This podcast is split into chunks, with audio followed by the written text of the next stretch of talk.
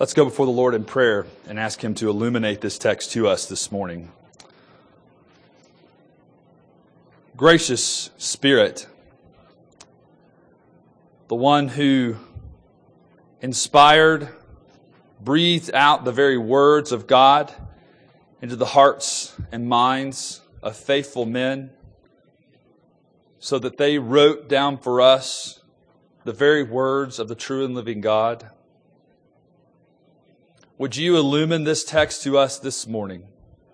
Would you help us, Lord, to see areas of encouragement in our lives, seeing how God has been at work? Would you expose us, Lord, in areas where we deeply need to repent? Would you give belief to those in our midst who have not yet believed? Would you strengthen faith in those whose faith is struggling? Would you bless us this day with the reality of your word being seen and believed and lived out in our midst? Even this day we pray, Lord Jesus. Amen. If you would stand with me as we read from Ephesians chapter 5. This is God's holy word. Look carefully then how you walk, not as unwise, but as wise, making the best use of the time, because the days are evil. Therefore, do not be foolish, but understand what the will of the Lord is. And do not get drunk with wine, for that is debauchery, but be filled with the Spirit, addressing one another in psalms and hymns and spiritual songs, singing and making melody to the Lord with your heart Give thanks always and for everything to God the Father in the name of our Lord Jesus Christ, submitting to one another out of reverence for Christ. The grass withers and the flower fades, but the word of our God endures forever. Amen. Please be seated. I can still remember back in the late 70s and early 80s, for those of us who were raised in the church, you may well remember when the fellowship group craze hit the church. And there was this huge discussion of what is fellowship? And we have discussed those kind of things over the last years of really wrestling with what is fellowship among believers? Koinonia as it is talked about in the Greek. What is it that makes real fellowship?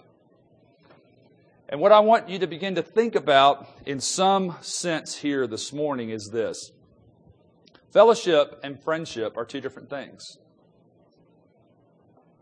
I have fellowship with some people that they and I don't really like each other in the flesh.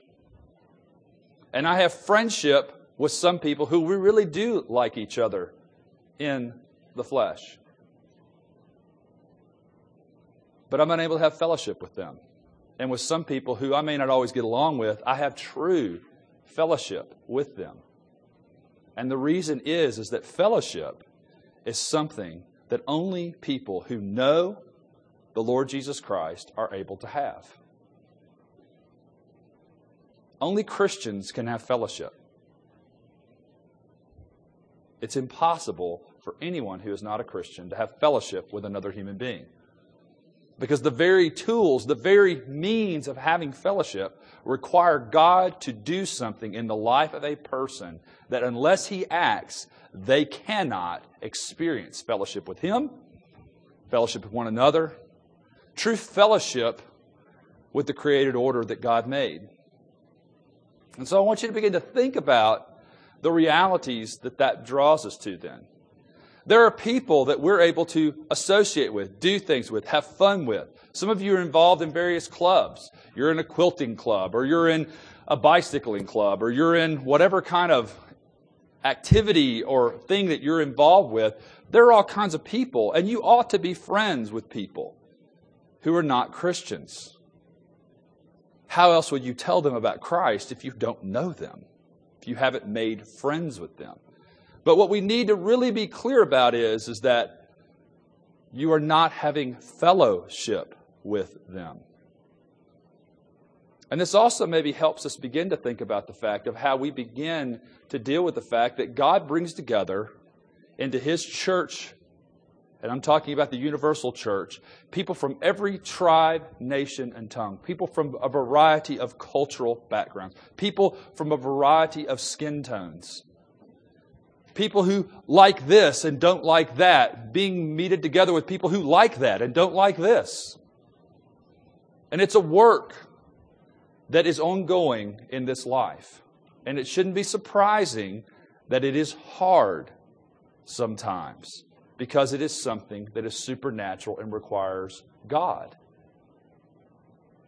And this is why, in some cases, when we tend to think about fellowship, we tend to become very frustrated as Christians because our thinking of fellowship is that means we all get along and are always happy and always joyful and always and what I want to say to you is, is that that is not the Bible's understanding of how fellowship necessarily works. That is an end.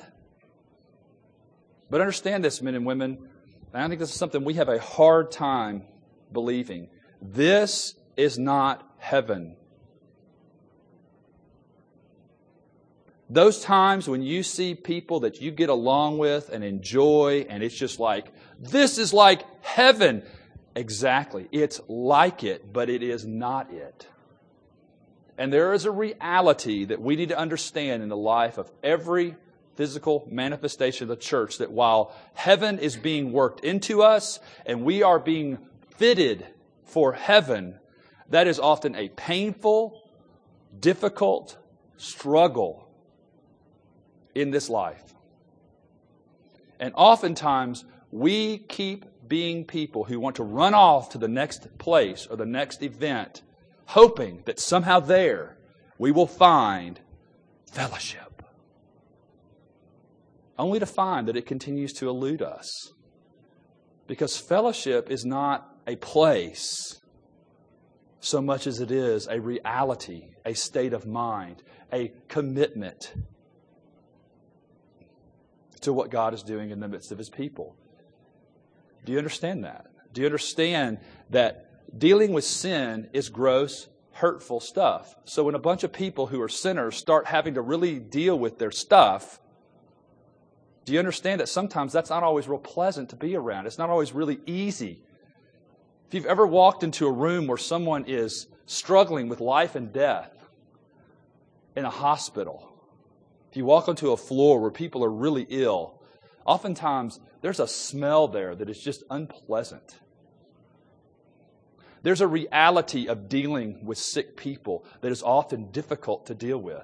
Oftentimes, people who are ill don't tend to act very nice because all the pleasantries and niceties have been removed, and it's just pain and hurt and fear and afraid because life is being exposed. And what I'm afraid of, oftentimes, that we end up with in Christianity is not a true biblical sense of fellowship, which is people coming alongside other people to help one another along the journey, but rather looking at a place where we have euphoric, wonderful, happy feelings. And that's not the Christian life. Do you have those moments? I hope so. Because, man, if you don't ever have glimmers of heaven, if you don't ever meet with people who say, Yes, brother, press forward, you're not nuts that you're struggling with that, or it's okay that you screwed up like that, and let's keep joining arms together and walking forward. Pilgrims in these days. We need that. And that's exactly what I think Paul is bringing us to. But I want us to understand very clearly that fellowship that we share together is something that ultimately is outside of ourselves that we have to be committed to. And if we're not committed to it, like I just said, we're going to start looking for it in a variety of other places. Because we think it's something that other people can give to us rather than realizing there's only one source of fellowship, and that's the Holy Spirit. That's it. And we want to look in this passage and see what he drives us to to be connected to. As we look at this, then, what I want us to think about is Paul is drawing us back to remember chapter 4, where he said this Be eager to maintain the unity of the Spirit in the bond of peace, because we're to be working out our salvation. We're to be showing ourselves to be worthy of the gospel. So, the first thing I want us to look at then in this passage, if you'll look at verse 18, I read that whole section so we'd have some continuity, but I really want to look at verse 18 and down to 21. It says this, and do not get drunk with wine, for that is debauchery. Now, our tendency is to possibly focus so much on what Paul's exhorting us not to do that we miss the whole point of what he's really saying. Paul is not so much concerned about drunkenness, as it were, as the reality of why one pursues that type of activity. And the idea then I want you to think about is this a drunk, a person who seeks to fill that with their life, is a person who has a reckless heart. They're reckless with their own heart, and they're reckless with other people's hearts. Think about that. You've ever been around a drunk person, oftentimes they are people who are not really thinking about anything but themselves. They're totally driven by self.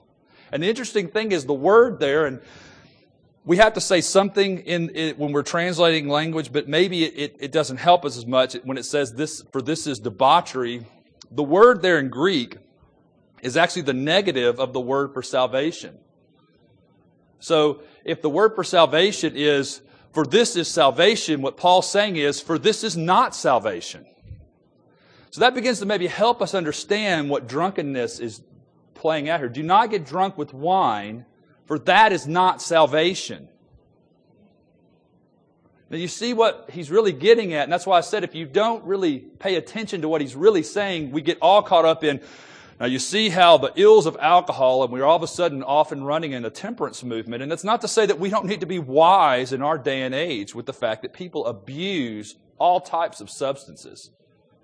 But we would miss the heart of this passage if we basically got all caught up in alcohol with realizing that there are all kinds of things people pollute themselves with to run away with their sin or to seek greater discernment for life and all types of things, which is exactly what wine was used for back in the ancient times. I want you to think about this. A reckless heart is a heart which is prone to worry, prone to fear, prone to disbelief, prone to strive after power, prone to look for comfort, prone to strive after control, prone to seek to be approved. Think about those things. That's a reckless heart. Why? Because it's being driven by something other than that which it was made for, and that is God. And so, what I want you to begin to think about as we look at this is that wine in the Old Testament functions two ways. Wine in the Old Testament is the sign of the coming of Christ. Read the end of Amos. Read many of the minor prophets, and what often is talked about there is, and new wine will flow out. Wine will be poured out. A sign of the kingdom is wine. But note what Paul says here.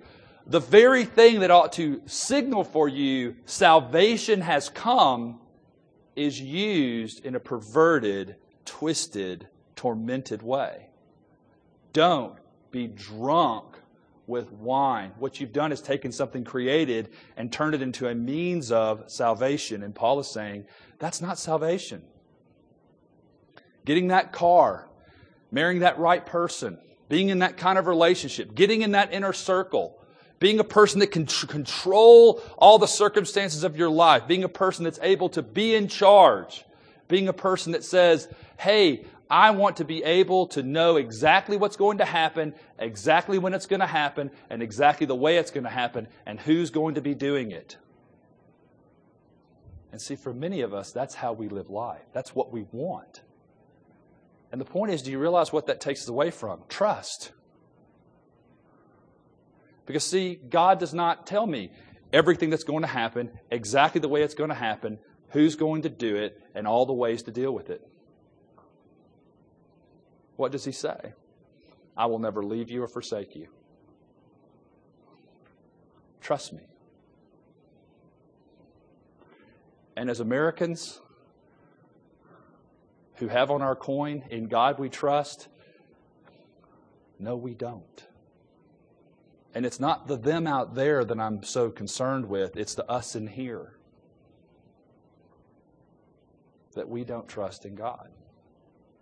We run after other gods. And we hope that somehow they will do that and give us surety, which they cannot do. They are not salvation.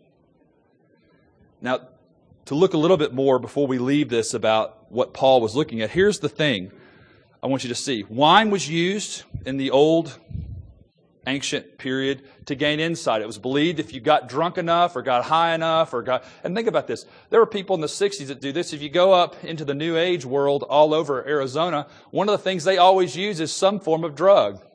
Something because they believe that somehow if you can just get rid of all your stuff, you'll have insight into the truly spiritual. There's nothing new about that under the sun. That's exactly how the ancients used to look at drunkenness. You would get drunk, and then you would have this great insight into the other world, and you would know and understand how to operate. Another way that alcohol and other such things have been used is to forget your troubles, at least for a little while. I know many a person that when you ask them, why do you drink? Oh, I, hate the taste of alcohol. I hate the effects of this drug or that drug. So why you do it? Because for a little while I don't hurt. At least for a little while, I'm not in pain. The third thing that we often see this doing is it's to rid yourself of conscience. It's to basically get rid of your inhibitions. I want to do what I want to do. The problem is I've got just enough religion to make myself miserable. So see if I can just basically drown out that religion in me, that moral compass inside myself, then I can do what I really want to do and act like I really want to act. Or at least not worry about how I act. I'll just do whatever seems to come, quote unquote, natural.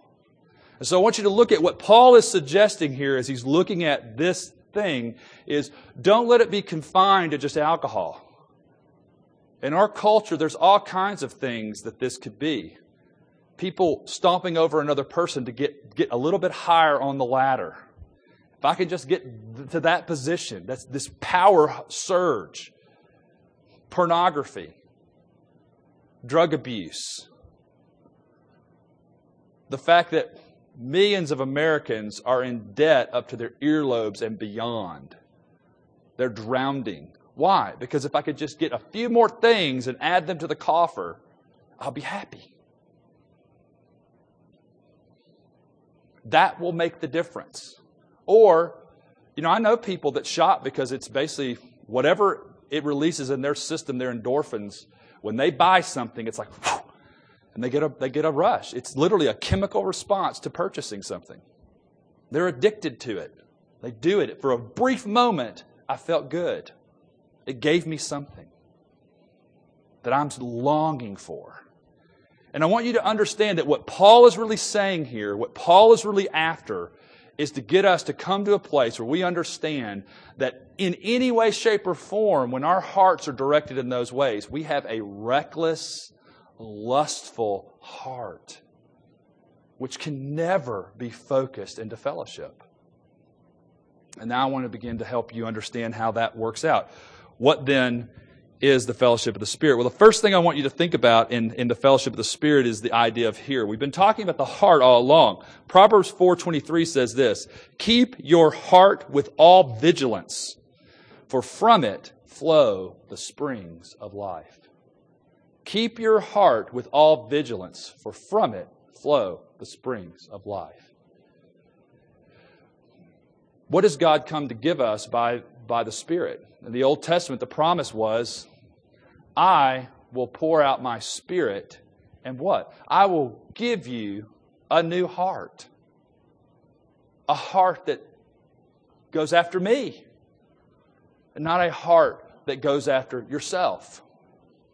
And so, one of the distinguishing characteristics we have to understand of fellowship is people who have been changed fundamentally, even though the realities of that change are a lifetime of growing and struggle and growing and struggle. But that change has to have taken place. Now, Paul says this in this passage.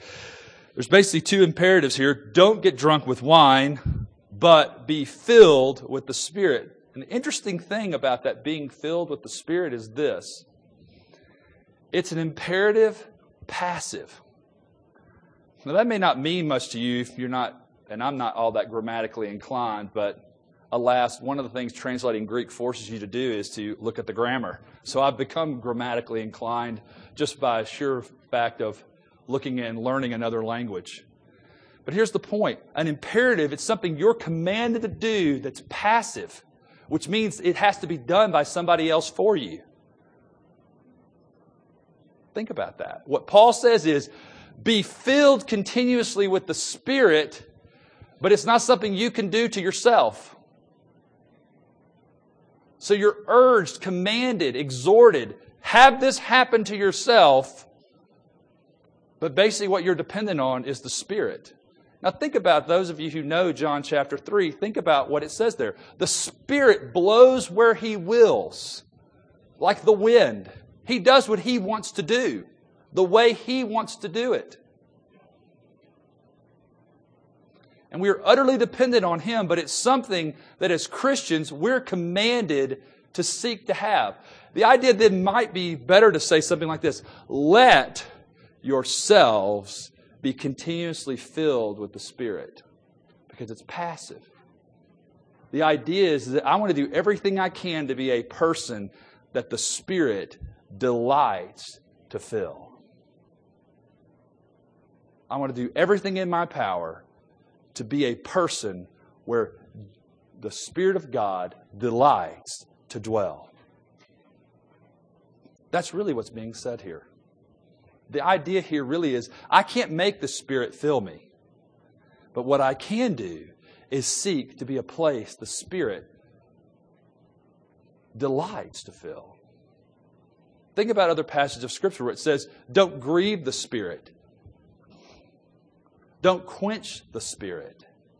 The idea there is not so much that you have power over the living God, like as if you could do something to stop Him. It's more the idea of the fact that you are doing things which actually stifle yourself from being a beautiful place for the Spirit to dwell. Rather, you continue to pollute the temple of the living God. So, really, what Paul is saying here is that we ought to be people who strive not to pollute the temple. Are we ever going to do it perfectly? No. Are we going to be flawless? No. But we ought to be people who desire to do that, who strive to do that, who don't go after the ways which don't lead to salvation, but rather pursue the things that do lead to salvation. Now, that brings us to an interesting thing. Because it says here, be filled with the Spirit. And so the question then becomes one of what exactly does the Spirit fill us with? Is it Himself? Now, there's a number of people who would say, well, that's exactly what this passage is saying. That's exactly what other passages say. The Spirit fills us with Himself. It's to be full of the Spirit. But I want us to look at some other passages and see if that's really a right way for us to understand this passage. Is that really what Paul is after? And here's where I want you to look at. If you would turn with me to John chapter 16. Matthew, Mark, Luke, John, chapter 16.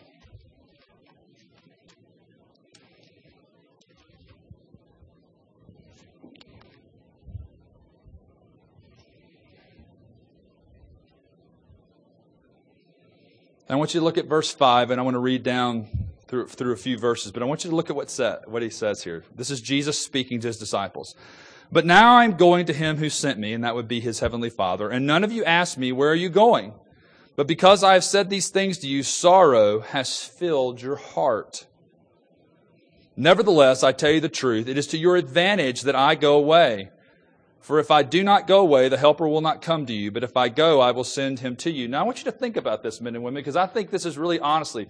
Many of us as Christians believe, personally, that if, you know, if Jesus was just here like he was with the disciples, man, I could, I could live an incredible Christian life. I mean, if I just had Jesus, I mean, if Jesus basically lived, just think about it. Family worship every day with Jesus. I mean, Jesus leading, because I'm not, no, Jesus, you pray. You, you lead the family worship. You, everywhere I go, Jesus is with me. Somebody says something off the wall crazy to me. Well, Jesus is right there. Jesus, you give me strength to help me? And reaches over and holds my hands and helps me to get through that moment. I mean, we really believe that. And think about the disciples who've walked with this man for three years and they know who he is. This is the Son of the living God. This is God in the flesh. How could it possibly be better for him to go away? How insane is that? He's right here. I mean, we see miracles, wham, and there they are. Bread's being made, fish are being multiplied, wine's being made at a wedding. People stretch out withered hands and they're made whole, even if it is on the Sabbath. I mean, amazing. And Jesus says, It's better for you if I go away. Reading on.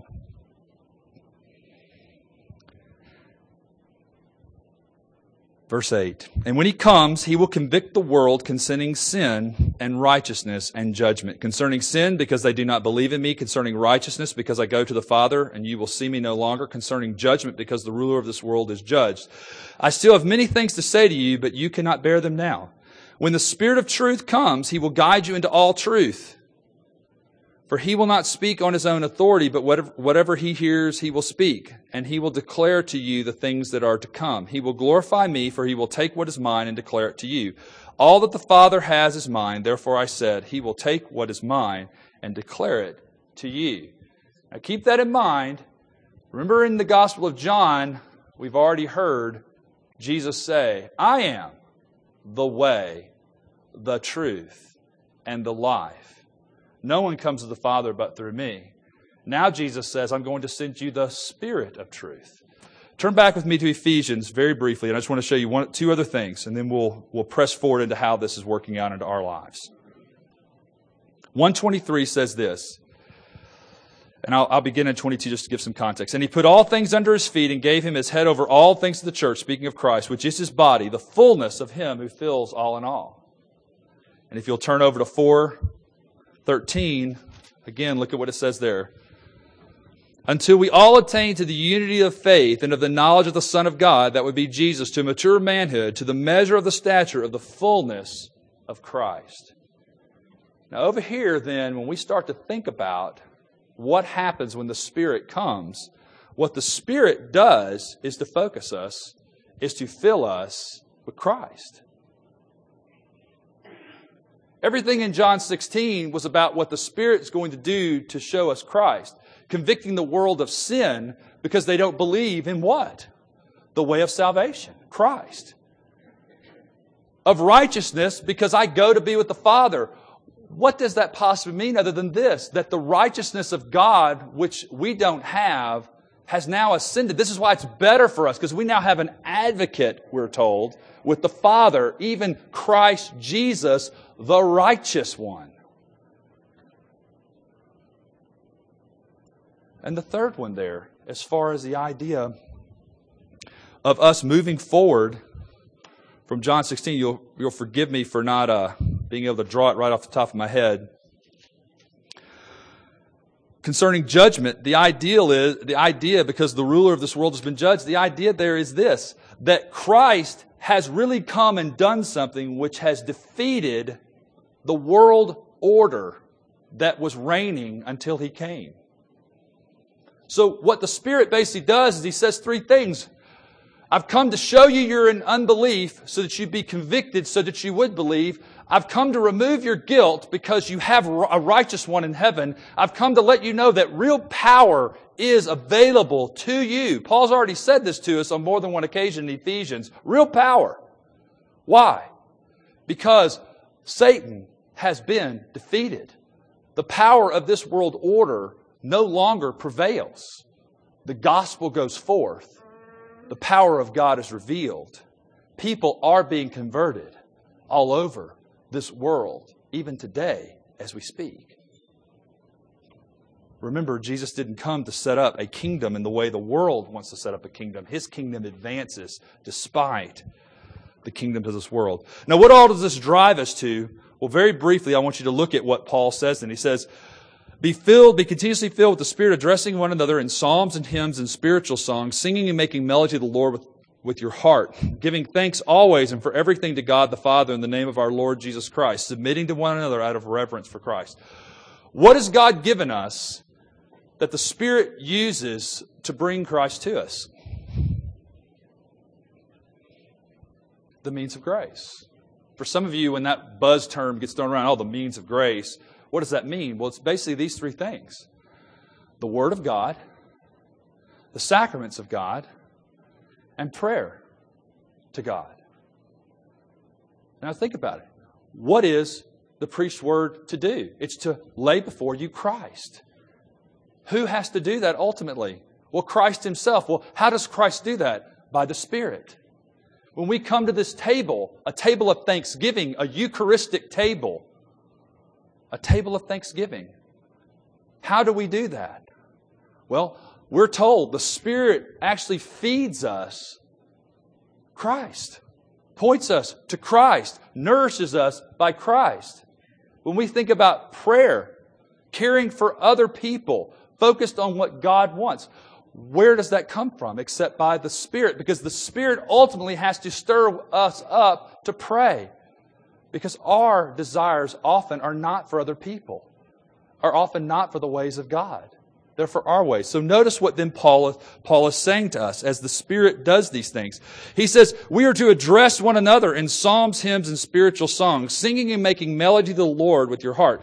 One of the things I, I want you just to get out of that making melody, it's actually the idea there is strumming the harp of our heart.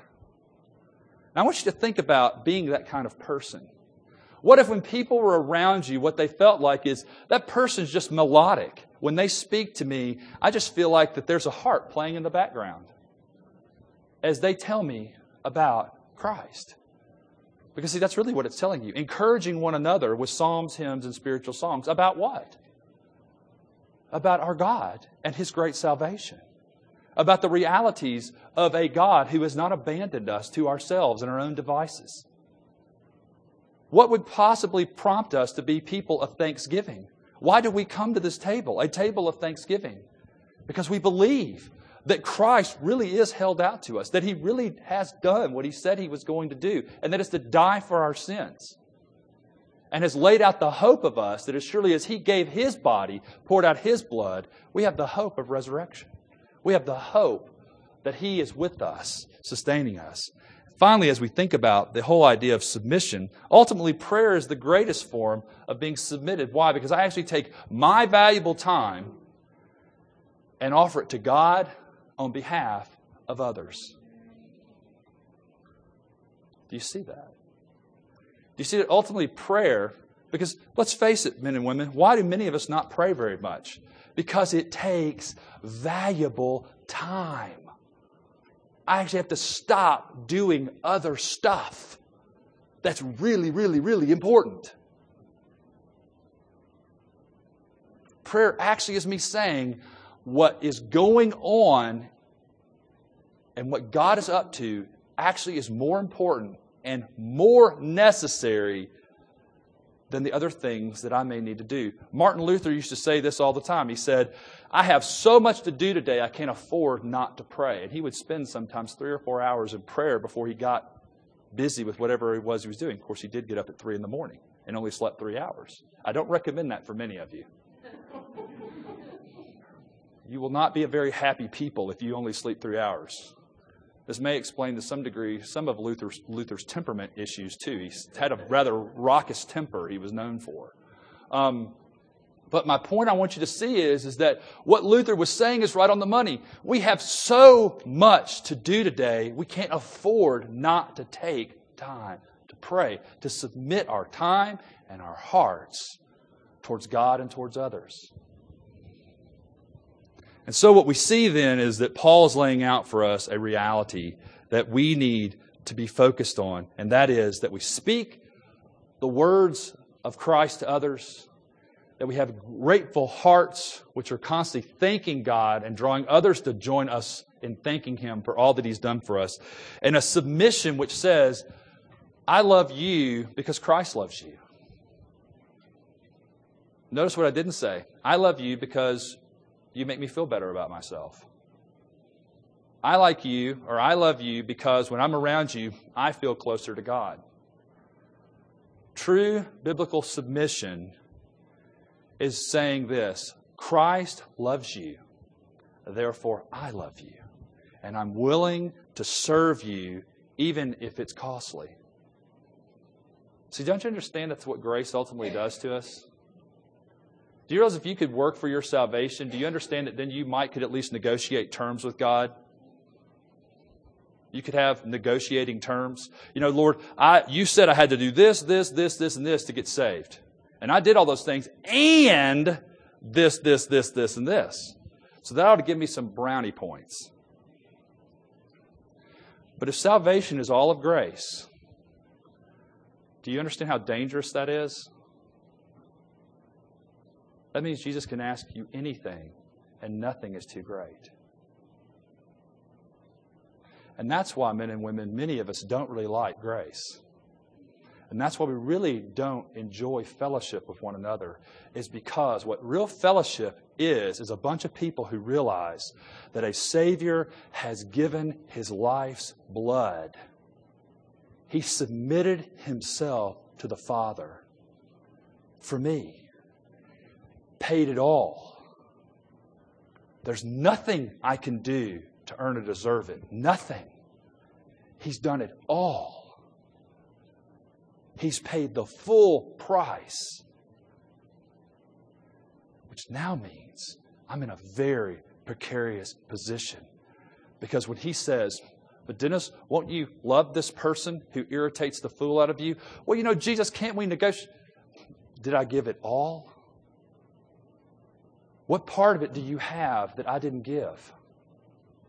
Your life, your time, your talents, your resources. What of it have you not been given by me? Are you saying, Dennis, that you're not willing to serve me? Are you saying, Marty, you're not willing to give to me? Are you saying, Jane, you're not willing to pray for these people that I love? Do you understand? That real fellowship is a group of people who've been captivated by the wonder of saving grace, to where they're willing to think about salvation, be thankful for salvation, and willing to submit themselves to the King of their salvation for the benefit of other people. May God make it so in the midst of this congregation. Amen.